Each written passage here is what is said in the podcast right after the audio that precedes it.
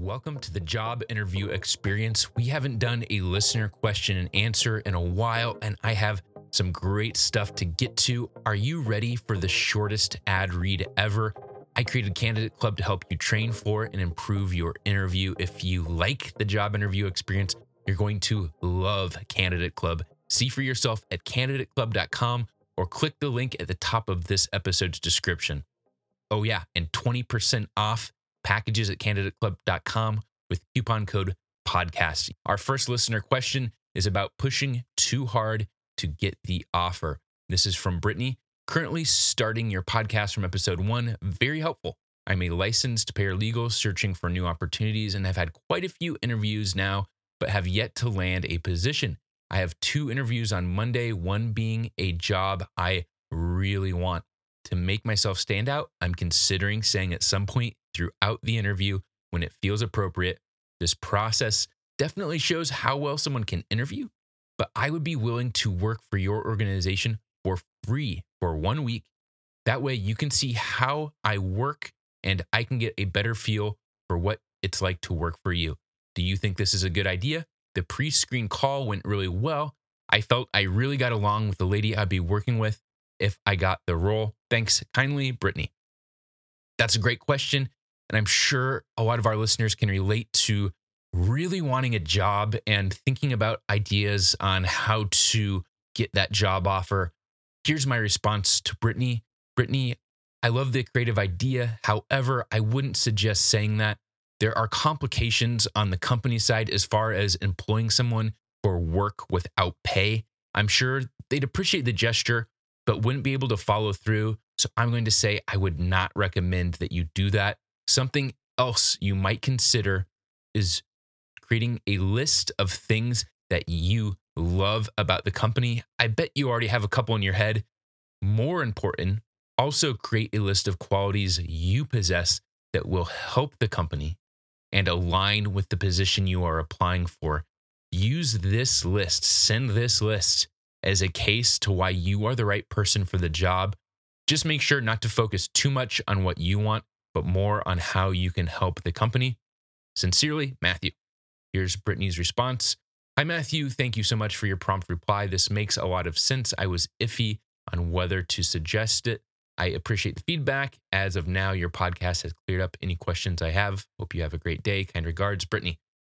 That went pretty quick. So let's do another Q&A that's on the same topic of really wanting a job and pursuing it beyond just going back and forth with the company that's hiring. Here's one from Jason. If you had to cold call apply for positions, what can you do to hedge your bets? Are unprompted emails to anyone beneficial? If yes, to who? For software engineer or machine learning positions in the US. Jason is saying his occupation at the end there. Now, cold contacting a company is not something I just recommend for everyone. Cold contacting means contacting out of the blue or contacting them without them contacting you first. This can vary widely depending on your industry, who you know, the type of job, and more. For example, a salesperson reaching out to a sales manager at a company they are interested in would be totally fine. The salesperson is basically selling their candidacy, which is to be expected because their job is to sell. That's their vocation. For someone in a more serious, uptight position, you don't want to do this. This might be something like a government job. But if your aunt or uncle works there, it's okay to reach out to them and say, hey, do you mind putting in a good word for me or checking in on this for me? It all kind of depends. Use your best judgment and err on the side of caution. That said, here's my response to Jason. If you do some research on a company website, you can likely find the right contact email address. If you can find one personal email, you will see how they format it. The first name dot last name at company.com or first initial last name at company.com and so on. Once you find that first email, you can intuit what the email address of the person you want to contact is. If you've had an interview or an email response, it doesn't hurt to follow up via email after two or three weeks. I've had people reach out to me via LinkedIn after applying, and I actually liked that. I could instantly put a face to a name to remember who the person is, or just to, to put those two together and have another level of reference, seeing that they have those jobs listed, maybe seeing a couple references they've had on their LinkedIn page. Don't add that person that you message on LinkedIn on LinkedIn, though. It's a little bit too much. The weird part is if you don't, as a recruiter, being added on LinkedIn by a candidate, here's my perspective as a recruiter. The weird part is if I don't move forward with that person, if they're not the right person for the job, you are stuck with them as a LinkedIn friend. And that's super awkward. It's like breaking up with someone and remaining roommates. Maybe not that bad, but it's still weird. So just message them without adding them. I would recommend that you not call anyone on the phone. It's a bit confrontational and asking for an answer to something that's really hard to reply to. It's basically putting someone on the spot asking, why haven't you contacted me yet? Either why aren't you doing my job or why haven't you recognized that I'm the person for this job? So do not make a phone call. Don't expect anything but a boilerplate response. If you make a call, a boilerplate response, meaning they will give you something, a meaningless answer, some panned answer that looks like it was written by an HR department. Like, we thank you for your application. We take all of our applications seriously and review them all and plan to get back to you soon. So you hurt yourself a little bit by cold calling and you're not going to get anything out of it.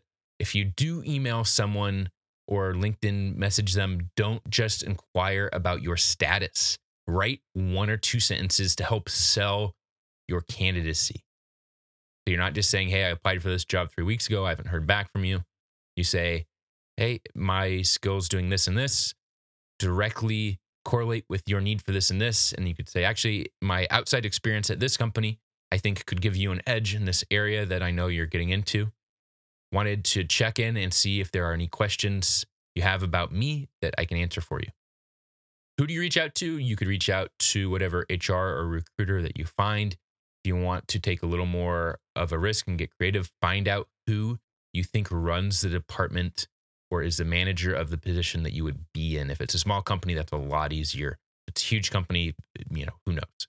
You might naturally have more rapport with this person as they share some of the same skill sets and interests as you, but don't put any pressure on that person. Just again, state your skills and how you can help their department, how you are eager to be a part of their department. They probably have some people in their department that are not eager to do their job and are just getting by doing the minimum.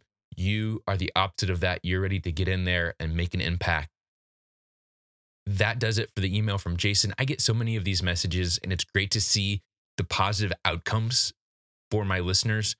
Can you do me a favor and go to Apple Podcasts and give the job interview experience a five star rating? Even if you're lying and you think it's a six star show, not just five, please go there, click that, and leave a quick review. I ask that you do that because both subscribing on Apple Podcasts and leaving a review are the only way to get the show to rise in the Apple podcast ranking. I'm currently in the top 20 to top 30 in Apple careers, but I got to stay there or maybe even climb up a little bit so more people just like you can find the show and benefit.